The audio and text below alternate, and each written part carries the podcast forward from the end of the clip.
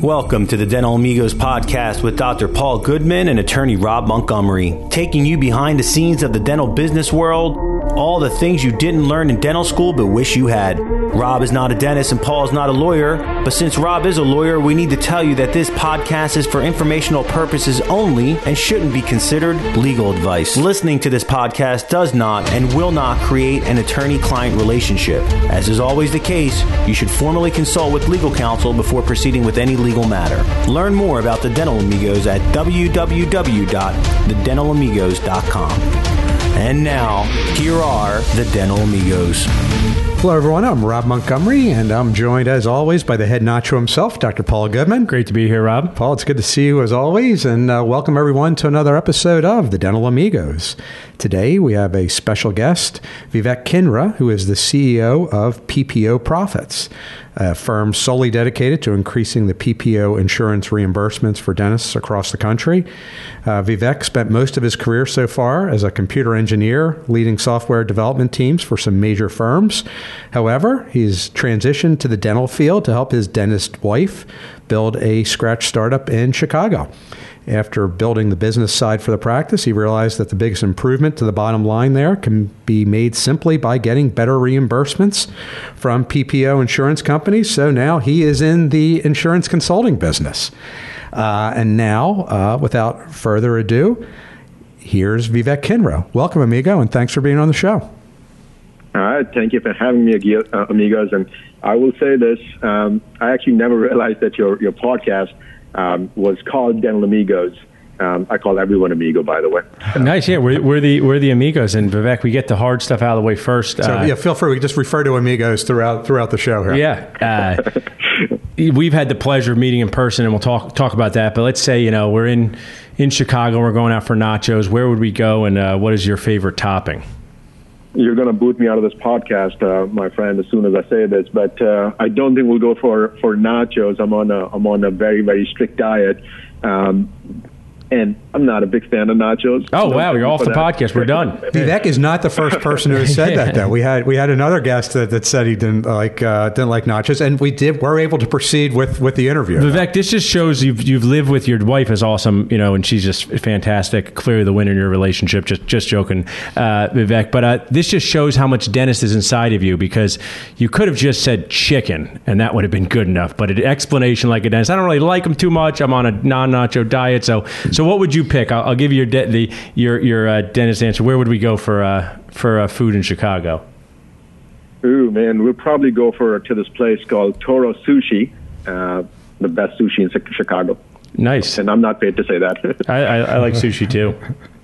We might have to re- rename the uh, the uh, the podcast today, right? Yeah, yeah. They, they, there's there's been a whole movement online. Every time I say people want to do dental pizza, you can do dental sushi. So you know, you can start it. Hey, so Vivek, it's it's interesting how uh, how you got into the uh, the dental insurance business, but tell us a little bit about what you did uh, before uh, you were helping your wife with uh, with her startup, and specifically the some of these PPO issues that we're going to talk about uh, for most of the show. Yeah, I was a computer nerd, right? I used to write software for robotics, navigation systems, um, my my role was very focused on leading technically, you know, uh, technical development teams, and so um, while my wife started the Scratch practice, I was a VP of mobile application development for a major firm here in Chicago, and so I was focused on my own career. And once uh, my wife started the Scratch practice, you know, in all honesty, it wasn't doing very very hot, and I was really bored from my job. Um, you know, I'm a, I'm a bit of an entrepreneur at heart, and so I used to find myself, even in my corporate work meetings, thinking about the dental office and chatting with my team on Slack. We used to have a Slack team for the dental office. And so I realized, you know, my heart's actually taking me this way. The dental office isn't doing that well, so I might as well actually, you know, take the leap uh, and and leave my position and spend time there. And, and as soon as I did that, I mean, I kind of fell in love with the industry um, and and started really enjoying the business side of dentistry. Uh, got a lot of kicks out of that. And then one of the things that I realized that you know the insurance reimbursements that we used to get were just all over the place, right? I mean, one company is paying us eleven hundred for a crown, the other company is paying us seven hundred for a crown, another company is paying us six fifty for a crown, right? It made no sense, and so I started basically just kind of you know, starting making started to make some phone calls, right, to these insurance companies. And I remember in October and November of 2017, I spent an, an, an insane amount of time with these insurance companies. And what I ended up realizing is that there is just this big complex web uh, that exists with insurances that kind of piggyback off, you know, off of each other. And so just kind of theoretically, I realized, okay, if I did this, if I restructure some contracts, if I terminate this, if I do this, I should be able to get better fees. And, and absolutely, that's how it worked. And then I realized that there is a there is a an opportunity there because our reimbursements with some insurance companies, legitimately, one day we were getting 729 and this is absolute true story. February 28th of 2018, this particular insurance company used to pay us 729 for a crown. March 1st, 1102, and now they pay 1194. Right? Such a That's big great. gap between that, and so you know, I just basically started bringing this up. Uh, so I, I, first went into a consulting role. Um, where I, I, built a company where we do insurance verifications and claims processing, et cetera, for a percentage of collections. Now, if you think about it, right, when we're getting paid on a per- percentage of collections, I have a very strong vested interest in increasing the collections of the dental office so that we make more, right? And I realized the simplest way I can do is to just get them better fees. Well, once I started doing that, the news spread, and all of a sudden this thing kind of just took a life of its own. I split that into a separate company, and that's now PPO Profits completely solely is dedicated to just um, insurance reimbursements. That, that's an awesome story, Vivek, and we've had a chance to uh, talk uh, on Facebook, online, and in person about this as we've gone on. But just a couple of things you said that I'd like to just point out to our listeners because I, mean, uh, you were one of the uh, early dental notchers, and I actually always uh, like seeing your notifications because you were one of the few people uh, that could argue with me, but it never, you know, we were respectful, and I really enjoyed, you know, the back and forth. Now we know each other. But there was something that you said in the beginning of uh, Dental Nachos that I would just like to bring to light with my good amigo, who's also a non dentist here, Rob Montgomery. So we have two non dentists. And in the beginning of our time, Vivek, I was saying, you know, it's tough being a dentist. It's stressful. You know, you work so hard. You know, you're not getting paid what you used to get paid. Insurance companies are tough. And you said to me, oh, Paul, you know, dentistry is still a good job and you know if you're making this amount of money it's better than you know another job but over the past couple of years being with your wife uh, could you give us an update on your uh, feeling on the stress level to be a dentist every day oh my my my opinion and thoughts and feelings on that have completely evolved right because I used to be at the dental office every single day, right? And the level of stress that exists, just managing the expectations and dealing with people who are, you know, it's one of those things where I was thinking if there's any other profession like this, and I couldn't think about it, right? Like, legitimately, it's such a fine art where little thing can cause a lot of issues. Patients don't like you, don't want to be there, right? It's not like it's not like going to a hair salon, right, where you're, you're going to enjoy it, right? You want to spend money there, right? or or you know some other cosmetic medical procedures like Botox, etc. Right? I mean, you're looking forward to that. Here, you don't want to go there. It's it's little thing can make big differences.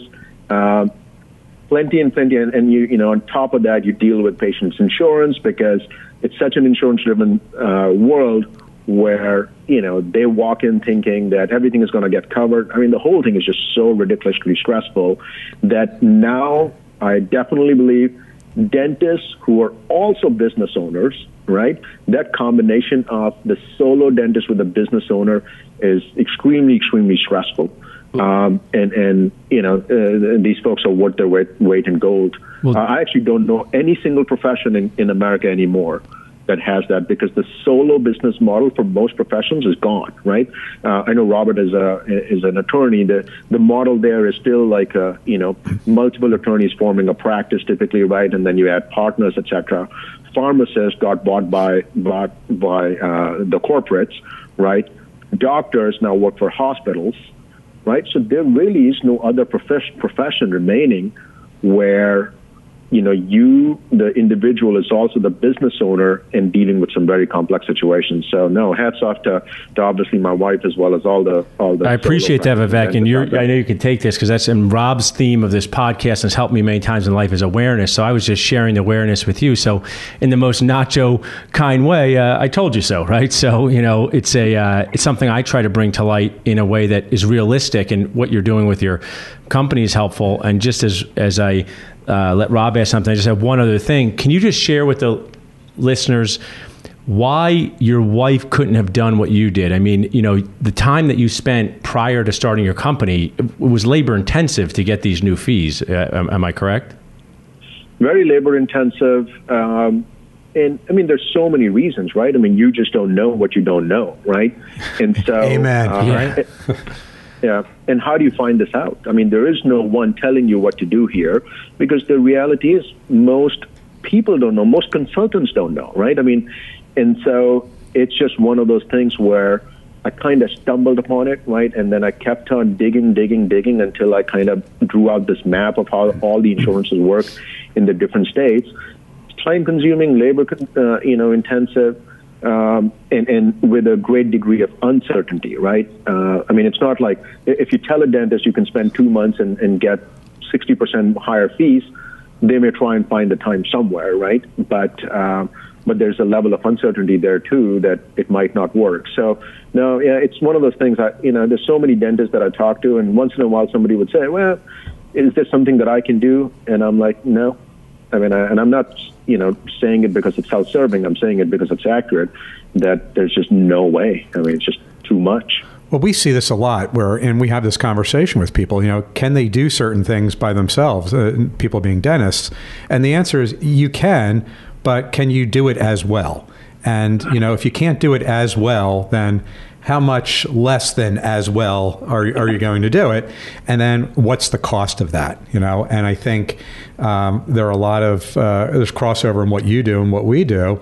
Uh, in that you know somebody can read an agreement or somebody can pick up the phone and call an insurance company but you know as we both know that that's the beginning of the process and it's knowing you know what to expect and what you can ask for and what the limits are that and, and it's your experience that you leverage to be able to tell people like hey this is this is an acceptable deal that's uh, that that's being offered to you. But you know what's interesting to me too about your story is sort of along those lines too you know, it doesn't make sense for a lot of times for people to, to, to do something once and for the first time and to do it only once. You know, like you took this experience that you had with your wife and you leveraged that the time that you spent into developing this standalone business. So, but a lot of business owners and dental business owners don't have it doesn't make sense to learn how to fix the computers or learn you know all the ins and outs of HIPAA on your own or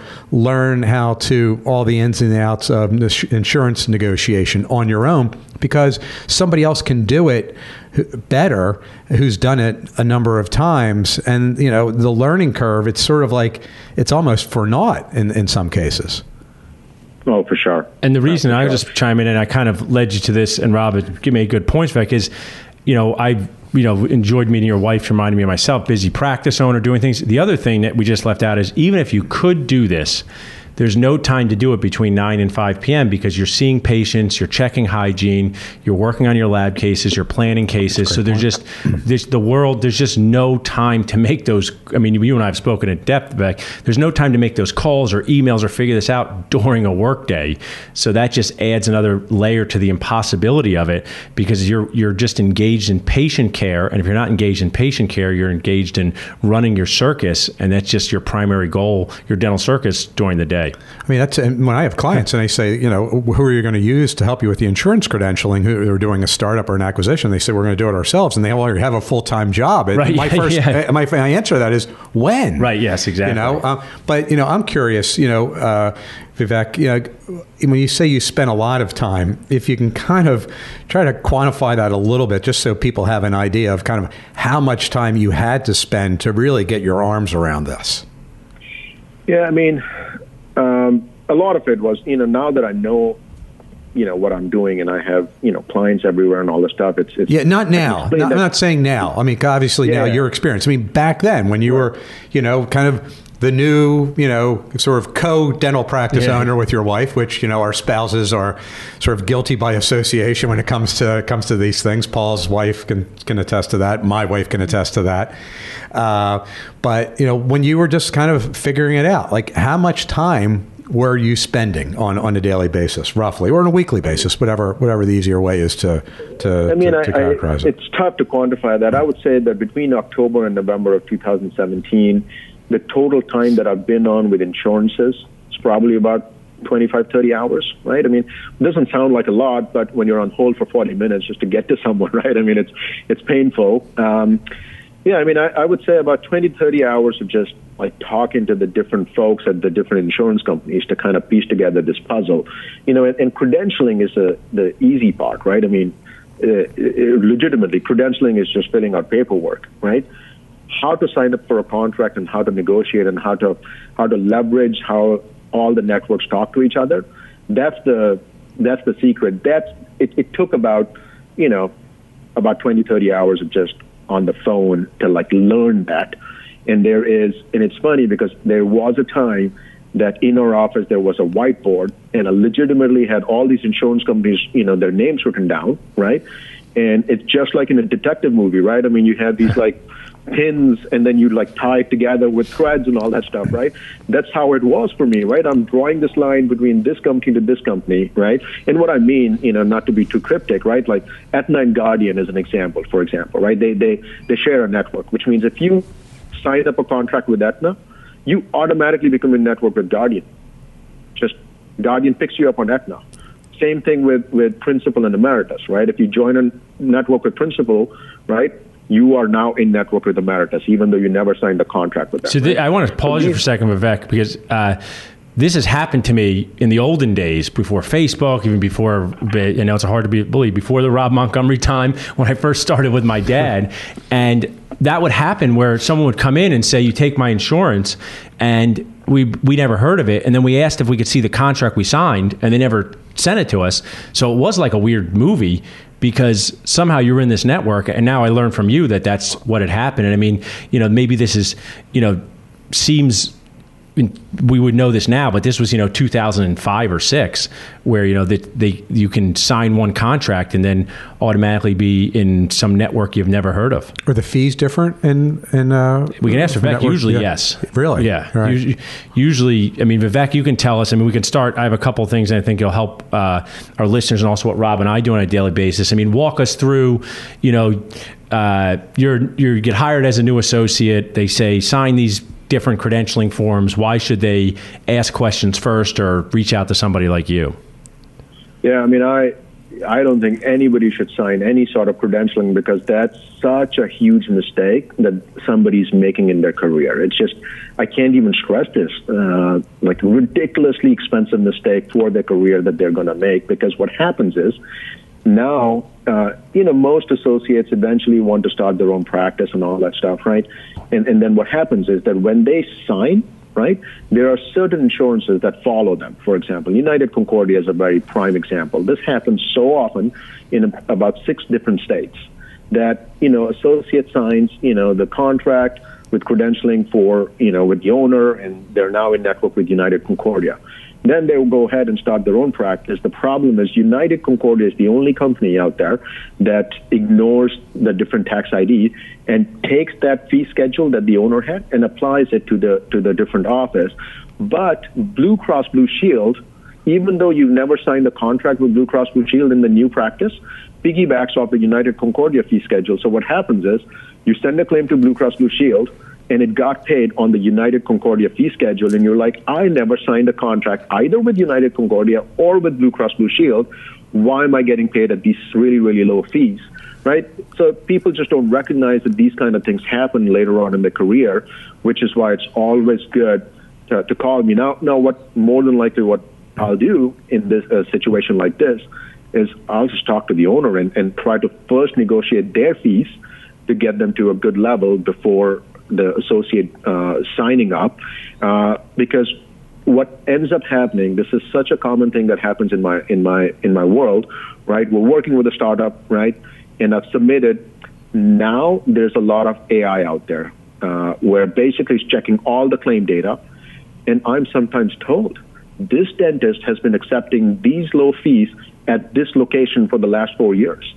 We can't give him the high fees that you're requesting, right? And so, so in essence, what happens is even though they're going to go to a different tax ID, all that claim data that they've accepted at a particular location, these companies know and they base the wow. fees they're going to yeah. propose to you based on a lot of this knowledge. So always get to like call someone like me and, and the best thing I can do for their career is negotiate and get higher fees for their their boss at that time because that's going to help them in the future. Wow. So that, that's amazing. So what, what you do as an associate greatly impacts what what's going to happen to you as a practice owner. And, and to just piggyback on that for a couple things, so Vivek and I have a collaborative relationship. He, when I send him someone, he sends me all those nachos. He doesn't doesn't want to eat, but we have a collaborative relationship. We've done some stuff on the nacho group, but I'm I'm so you know happy to have him as a resource because what he shared there is you know you're an associate you get hired by an office because they need they need an associate or want one and you can actually bring a good idea to this practice Vivek's service and change that practice forever. And the owner will be like, I'm so glad to have you because the owner would have never known about it. So when we had the local med on uh, person recently, uh, Tom, I suggest associates bring that with them. So why, you know, the owner has tools. Why can't the associate bring tools to the owner and, you know, make it really, you know, the nacho way of collaboration? So I just think it's important that, you know, Rob deals with this world a lot and I do too, that you're, what you're saying, Vivek, is associates can bring this idea to their owner because the owner just could be totally unaware they're getting low fees. Yeah, oh, absolutely. So if, if, if an associate is in that situation and they've been accepting low fees as before, you know, while they were an associate, before they were a practice owner, like, is that something that over time you can help negotiate that higher? Or is that sort of like, hey, sorry, you know, there's nothing, nothing can be done? No, you mean for if the associate then eventually moves on to, to start a practice? Is that, is that yeah? Let's just say that we have an associate, you know, who's accepted low fees.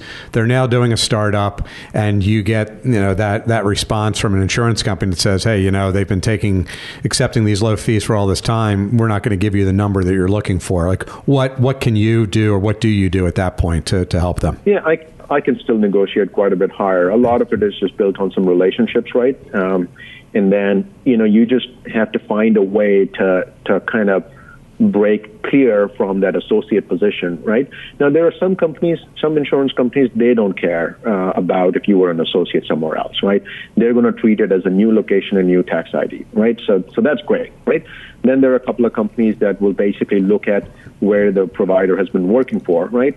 And then typically, very often, it's just a phone call, and I'm like, you know, to be quite honest, just getting his feet wet, but the startup practice he's opening is night and day difference between where he was associating, right? I mean, he's getting a CBCT and intraoral scanner, and this is going to be a super high end practice, spending a lot of money. So don't view this provider, um, you know, on the on the low fees that he had to accept. He had a daily minimum guarantee, et cetera. So he didn't really care about what fees were getting paid because he was still, you know, getting a daily uh, uh, minimum right? So, so those are sometimes you just have these conversations, and, and you know, as long as you have the right relationships and and you're polite, etc., they'll understand, right? And they'll come back and say, okay, you know, well, here's the fee schedule that we propose. So, you, so you can fix it. However, in your world, the the ideal situation is that you don't have to fix it, and you can come in, you know, basically with clean hands and, and start from scratch and, and get an even better deal. Probably, it sounds like. Yeah, I mean, if I can tell you that the best piece that I can get for anyone is, and this sounds, and I, Paul and I have talked about it, is very, very counterintuitive. A fresh graduate doing a startup, right? Mm-hmm. Yeah. Graduates in May and wants to do a startup in June. That person will get the highest fees than than the provider who's been you know, associating for 20 years and now wants to purchase a practice. I mean, uh, that's just the weird world we live in. Warning to listeners in that situation: Do not try that. Yeah, yeah, yeah, right? uh, but the, but we we brought us to a good point because Rob, you know, Rob's a startups and acquisitions, and um, I'm a transitions broker. So we arm wrestle. What's better, a startup or an acquisition? We're tied so far. But you know, uh, uh, share with us, Vivek a little bit, you know, when you take on a new client, you know, the acquis- you, you can work with acquisitions and starters, but share the difference in your work on that and just some of the things people should be aware of. Yeah, with acquisitions, uh, number one, right, the, the timeline. So very often what happens is the few questions I'll ask is the seller already in network, right? And, and, you know, there are companies that it, you know, like Delta Dental, it impacts a lot, right? I mean, if, if the seller is already in network with Delta PPO, right, at that particular location, it becomes very, very challenging for, for the, for the new buyer to become premier, right? Um, but know, I typically kind of see how this uh, the the seller was credentialed, right? And then if they were credentialed really poorly, right, um, then I basically just kind of stay clear of of anything to do with the right. I mean, I almost make submissions as if this was a startup, if that makes sense, right? Uh, here's a brand new tax ID. Here's you know, I don't even you know put it in there that this is a this is an acquisition because the moment the insurance companies are uh, they know that this is an acquisition, they're going to start looking at what the seller has been accepting because the buyer agreed to purchase that practice, right? So um, yeah, and, and you know once in a while, what we'll even do right is is to see if uh, the seller is willing to terminate a contract. Um, you know, because I know I can get much better fees uh, than what the seller has, right? And so sometimes there's just a conversation that says, you know what, I'd like to terminate this contract. Um, now, sometimes people think that the moment they terminate a contract, they become out of network. Uh, that's just not true because what ends up happening for most dentists, almost every dentist that I come across, uh, you know, who's already in network, they don't realize, but they are in network with a company like five or six different ways, right? Just like I shared with you that Blue Cross Blue Shield will piggyback off of United Concordia, right? The so so a, a provider may be credentialed with United Concordia, and a provider and the same provider may be credentialed with Blue Cross Blue Shield of Texas, for example, right? And you know, let's say they think, well, we can terminate Blue Cross Blue Shield of Texas. What they don't realize that even after they terminate with Blue Cross Blue Shield of Texas, you still stay in network now with the lower fees of United Concordia, right? So I typically will look at a look at how the seller is structured and how their contracts are set up, and then once in a while I'll say, okay, the seller needs to first terminate this contract because I can get you better fees. Um, you know, with this particular company, and I'm going to structure you a little differently. So, it's it's really just a lot of it is just you know it, it's strategic, right? And we say, okay, once this thing is uh, terminated, then if I make a submission to the new provider, to the same company, now they're not seeing that this location, the, the provider is already in network, an existing provider is already in network, right? So there is no fee schedule that they can say, we're just going to add a provider to this location. Now it's a brand new provider, right? Uh, so they have to come up with a brand new fee schedule. So that's those are some of the things that I help a lot in, in, in practice transitions.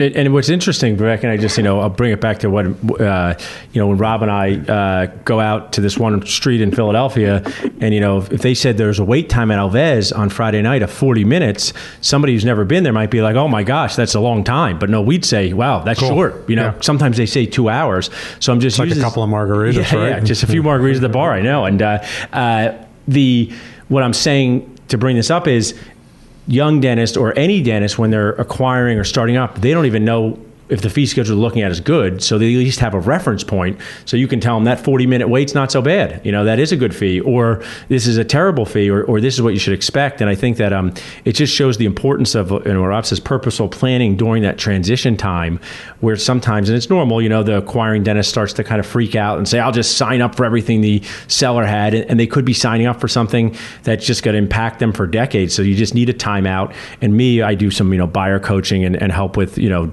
doula practice coaching. If you manage the patient's expectations and you just share the why with them, it's going to be okay. You know, I mean, you just, but you need to get your team on board to say, you know, we are talking if you're you're going to be seeing a patient for a visit that's not in network anymore, they have to know, or sometimes they can just wait. I mean, how long? How long? How many months does it take you to do your Vivek magic? Is it about five months? You said. Yeah, for startups, uh, right around now, it takes about five months to you know to to, to be confident. Um, you know, and if there is a, if I'm renegotiating existing contracts, right? So there's no acquisition, but there's a dentist that comes over and says, you know, these are my fees. Can you do better? Right? I tell them eight to 12 months now because uh, I asked them a question Are you okay being out of network for a certain time? And they said no, which is very common. Then I let them know now this is an eight month process versus a five month process because it will take me about five months to, to get better fees through, through a different contract, and then it'll take me another three months to, to terminate your existing contract, right, so that you don't fall out of network. And so that process then becomes eight months, and then I add four months for glitches because insurances are very glitchy.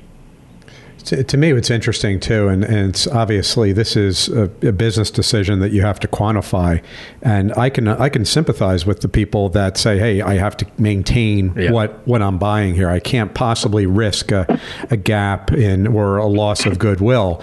But it strikes me that it's really an investment in the future. Like you, maybe you have a couple of rocky months where you have to deal with some of these, you know, issues with patients and, and informing them that they're now out of network.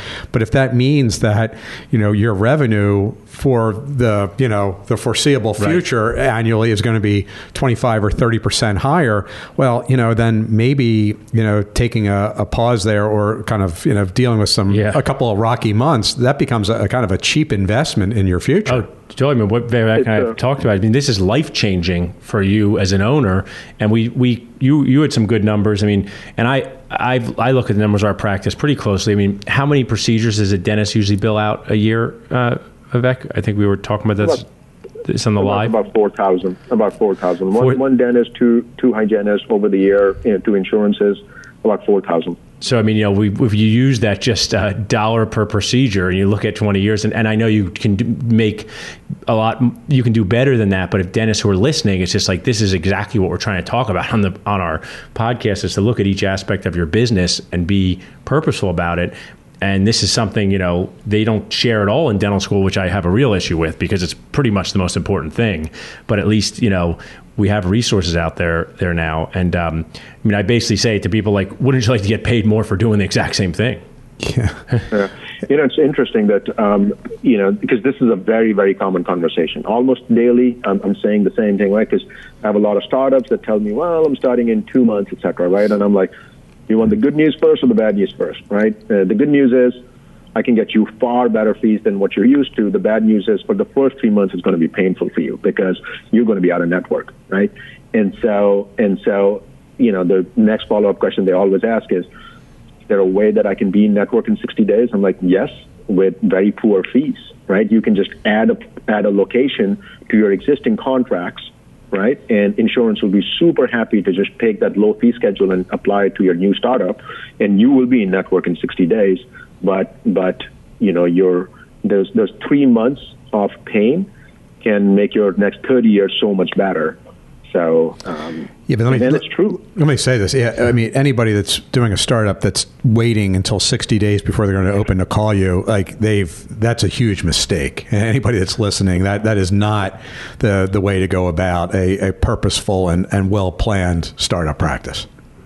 I mean, if we could look at here, you know, I, I, I have a just turned nine months. Uh, Drew, she's at her visit today, so nine months. It's like you know, that's the time you're waiting to have a child, and people might as well start researching strollers and cribs. You're going to need one. So yeah. even though to a lot of dentists, I know this isn't the exciting part to them, it should be one of the most exciting because you're picking out your cabinets and your chairs, but they they don't bring you any any money.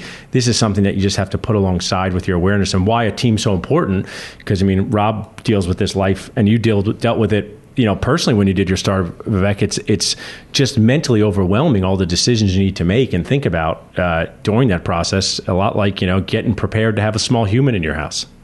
yeah. Yeah. So if you can, uh, also Vivek, uh, walk uh, walk me through what kind of like how that would look to terminate uh, the seller's insurance in a transition. Like, what's the timing of that? And like, is that something that you know we should be thinking about? Uh, in the due diligence standpoint and possibly incorporating in, in an asset purchase agreement? Yeah, so, and I'll, I'll, try to be vague here as well, right? Because obviously, I don't want to. no, that's not okay. no, I'm kidding. I, am talking to an attorney, so I have to be very, very careful. It's all right. No, but, but, but the, this disclaimer that you didn't hear before we got on says that none of this is legal advice. So yes. uh, okay, we're, good, we're free good, to chat. Yeah, so, so, I mean, you know, let's say I'm looking at the seller's contracts, right? And I see one particular insurance company that they have a contract where there's very low fees, right? and uh, the termination takes about 90 days, right, for a lot of insurance companies. So, so I let them know that I need to draft a termination letter for the seller for this insurance company, and they freak out and they're like, "Well, no, we're going to be out of network." And then I pointed out to them, "Well, not quite, because this company has a has a co-leasing agreement with this other company, so you are actually going to stay in network. The seller is actually going to stay in network, but with just a different fee schedule." right? But I need to terminate this. The termination, unfortunately, can take 90 days, and then I start negotiating, and and that really elongates the process. Um, and it's it's it happens very often, uh, you know, uh, where I let them know that unfortunately the way it is, if you really want to get really high fees, um, I'm going to have to first wait for 90 days for this thing to get terminated, and after that another four or five months before you get back in network with high fees. Um, and and so now it's it's just a much longer process, etc. So it's you know, just it's case by case, and you know, which insurance company in which state, right? Uh, the the relationships are different in in the different states.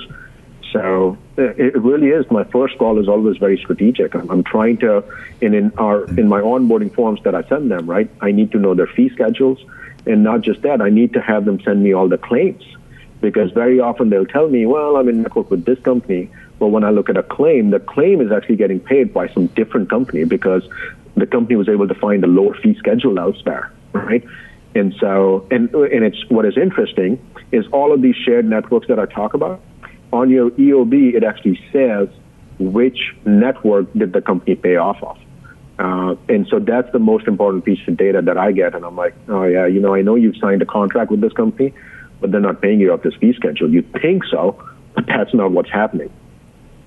I think it's what. It, thanks for saying that. fact, I mean, I do a lot with transitions, as you know, and it just seems like there's so much merit, you know, because we got listeners at all stages and ages. I, I, know, you know, my baby age dentist bads and medium age dentist mads and seasoned age dentist sads. That if you're a seasoned age dentist and you're thinking of transitioning your practice in the next five years, it just sounds to me from listening to you here, and this kind of just you know struck me while you were talking. It just sounds to me like there's so much merit for them to also engage someone like you or find out because hmm. Great they could point. be presenting presenting such a more attractive practice. And they could say, you yeah. know, it's you know, it's interesting, Vivek. It's like if you said to a dentist, would you rather have an office with a CBCT or someone who negotiated their insurance? They'd go, oh, CBCT. And you can just buy a CBCT.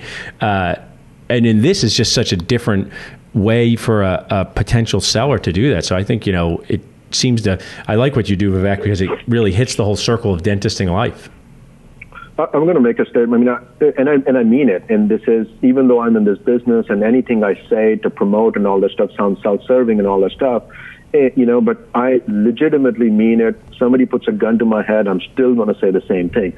I think every single dentist should call me. It doesn't matter what situation you're in, right? Every single dentist should call me. There are. I am not sure if there's any dentist who's called me, uh, and and and we've negotiated for a lot, right? Where I've said to them, "Sorry, I can't help you." Right? Uh, maybe there's one where where I had told them that you're going to get a five percent increase, right? And they were debating, right? Which even though in my in, in my world I thought five percent was well worth it, but it doesn't matter what stage of the practice you're in. Um, it doesn't matter if you're purchasing, if it's multi uh, uh, locations, right? Uh, it's rare because you know, it, it mathematically, right? Uh, and I come back to it all the time, over and over again, right? Um, and, and, is it okay, uh, Paul and Rob, if I just share my fees and all that stuff? Uh, because I want to break it down mathematically a little bit as well. Sure, I'm actually curious because yeah, yeah. I mean this, we talk a lot about return on investment, and you know we're talking about all the the, the return. So uh, what what is the investment? I'm, I'm, an open book. No one wants to read Vivek, so just be like me. Yeah, sure. we're, we're no, transparent. So yeah, go right ahead. So I have two different tiers. One of them is a startup, right? A startup or an out of network practice. So so I have a fresh slate. the fee is lower. It's forty two hundred dollars. I break it up into three payments of fourteen hundred each, and the second is is existing practices, practice acquisitions, or multi locations. They're fifty four hundred, right, and three payments of eighteen hundred. But you know, if you're talking about about four or five thousand bucks uh, of an investment, right? Legitimately, you know, my you know, sometimes people ask me, I don't have to check if it's worth it, and my question always is, do you have five thousand dollars in the bank? Yes. Okay do you invest right in the stock market, etc. Right? Yeah. See where you're going. What what? Yeah. What rate of return are you looking for? Well, 10, 15 percent is great, right? And and I'm like, okay, so let's say you get a two percent increase, right? Let's say you get a dollar more for each code. That's actually four or five thousand dollars for that year. That's a hundred percent ROI on on your investment, right? And and I say this that even though this is my business, if there's someone else that came to me, right, and said, Vivek, I know what you do. I can do it better by one dollar. If you pay me five thousand dollars, and for all your insurance codes that you bill out, you will get a dollar more. It's it's not even a question. I'm like, okay, sure, done. Sign it, right? Uh, because you know you you get a hundred percent ROI for that year, but then all the subsequent years, uh, you know, it's it's the same. So that's why I always tell everyone, right, that even if you know, uh, there was a dentist that I was working with. He had a very, very high fee schedule, and I looked at that. I'm like, well, great work. I mean, this is amazing. You know, and I looked at that. I'm like, I could probably beat it by seven percent, right? And they're like, really? I'm like, yeah. So, so what we got for them was 6.7 percent higher than what they had, right? And it's well worth the money.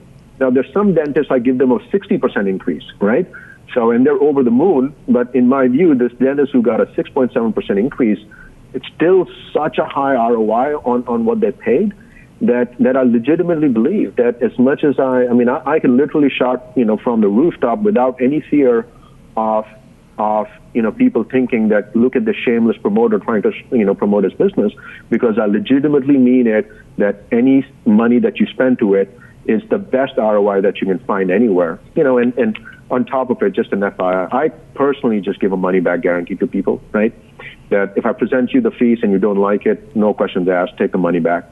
Um, it's never happened, but uh, but I still give that to people so that they've got some sense of comfort that that I, I mean what I'm saying right? You know your people, um, the dentist. You live you live with one, and uh, yeah, I, I, I, have a couple. Of, I mean, I do this. You know, I'm I'm sharing all kinds of ideas. I know Rob is with his clients too, but I'm with dentists all the time, and I say just find out, right? I mean, you have a conversation, you talk about it. You should just find out about new things and a lot of things in life. I mean, your example there, Vivek, I feel like there's a no lose situation for both of those clients because the person who got a 60% increase, I know that they're thrilled, but in my mind, I think that you probably know that they were getting some pretty bad fees for years, right? And right, then right, the guy exactly. who got the 6.7% for should really, in my mind, is, is, is, a, is a bigger win or a great win because he or she was probably getting solid fees and then you made them even solider if that's a word um, so it's why it's just such a win-win and that's why i just i just think you have such a great great tool for dentists because in a time where there's just some challenges that we face or, or many challenges it's just a great great tool that they could use uh, to really change their everyday happiness which is my uh, whole whole whole thing. Yeah and I, I, don't think that you said shameless. I, I, don't see it as a shameless plug at all. I mean it, it is what it is. And I yeah. think a lot of times people are just reluctant to spend money on the things that really matter you right. know? And you, know, you could probably find somebody that could might be able to submit applications for cheaper, but cheaper is not always better. Yes. you know, it's all about ROI, as you said. And so, just so I'm clear too, like with a startup, are you also you're completing all the paperwork for that forty two hundred dollars too, right? This is you're negotiating, you're doing the whole thing. Yeah, we do the credentialing as well. Now, the I, there there are a couple of firms out there um, that negotiate but don't credential, and I don't even know how that works because the, credentialing is where everything gets screwed up. And so now, obviously, we don't, there are some applications where you need, you know, the dentist to, to print it out and fill it out and sign it, etc. right? Those are things that obviously we can't do for them, right? But we don't allow anyone to send uh, uh, any documentation directly to the insurance company, right? We basically tell them these are the things that you got to fill out, right? Uh, now, so we, you know, so so I mean, they're not, we're not actually completing their applications for them. They still have to, unfortunately, print it out and complete it. But uh, we're basically guiding them, and we're not letting them send everything to them. And very often, what happens is, you know, each insurance company has multiple plans, like PPO plans, right? Cigna has Advantage and DPPO. MetLife has, you know, PDP, PDP Plus, Fed VIP, etc. So we let them know these are the plans that you're going to sign up with, um, and then they send us the paperwork. We, we review it, and then we send it over to the insurance companies, and then we follow up with the insurance companies to see where the process is. Uh, and as soon as we start with a client, I'll let them know any re-credentialing forms, any paperwork, anything that the insurance company is going to ask to send to you you don't sign anything. You have to forward everything to us. And the clients have been very, very good about it. As soon as they get something, they forward it to me saying, What do I do with this? Sometimes I'm like, Do nothing. Yeah, frankly, I mean, what you charge for that service alone, it's worth it. You know, before you even get into the, the money savings. So, you know, it really it does seem like a kind of a no brainer from uh, from an investment. Yeah, nacho brainer, one of my favorites. Nacho brainer. Hey, uh, Vivek, it's been great uh, having you uh, on the show today. Thanks for sharing this. There's a lot of stuff, uh, great content here, and some great ideas, some, some things for uh, for our listeners to think about. Uh, if people want to get in touch with you or learn more about your firm, how would they do that? Yeah, I mean, a few things. You know, I, am obviously my company's website. It's ppoprofits.com, right? Um, on that, there's a phone number for contact. That's actually my cell phone number, right? I tell people all the time the, the best thing to do is send me a text, right? Uh, I usually text back with a link to my calendar. Uh, Facebook is the second. Uh, I would probably say most people find me on Facebook, right? Uh, I'm on a lot of Facebook dental groups, right? Uh, if you just search for Vivek Kinra and send me a message, I typically get messages on Facebook almost daily, um, right? And then my cell phone number, right? I, I keep it very, very you know, I actually don't mind people just calling me on my cell uh, or, or sending me a text because that's that allows me to just send a, a text. I uh, I maintain a public calendar, right? And then the whoever wants to set up some time with me can just set up a time based on whatever is most convenient. And very often I, I either do these uh, you know introduction calls either in the morning at 8:30 or even as late as like 10 p.m. Uh, that's the time, you know, around 8:30 p.m. to 10 p.m. late at night. My daughter's gone to sleep, and and sometimes it's also a very convenient time for the dentist because their day is over, etc., and and they can just kind of freely discuss without patients uh, disturbing them. That's great. And what is that? Uh, the phone number? We'll put it up on the uh, on the show notes too. But if uh, somebody's just listening, what what what's the number they could text you? It's area code two one nine 309 9383. All right, so 219 309 9383. You could text uh, Vivek and uh, schedule a, a, meeting. And uh, thanks so much for being on the show. We got off, we were kind of got off to a slow start with that whole nacho thing, yeah. but uh, I think you we absolutely more than redeemed yeah, yeah, yourself. Thank, with, thanks, thanks, with, with, great content. Thanks so much. Thanks for taking the time. Hey, thank you for having me, guys. It was, it was a lot of fun. Thanks for listening to another great podcast with the Dental Amigos. And don't forget to tune in next time to have the dental business demystified. If you're looking for more information about today's podcast, you can find it on the dentalamigos.com. If you're looking for Paul, you can find Paul at drpaulgoodman.com. And if you're looking for Rob, you can find him at yourdentallawyer.com. This podcast has been sponsored by Orange Line Media Group, helping dentists and other professionals create content people love. Find out how we can help you take your business to the next level at www.orangelinemg.com. Till next time.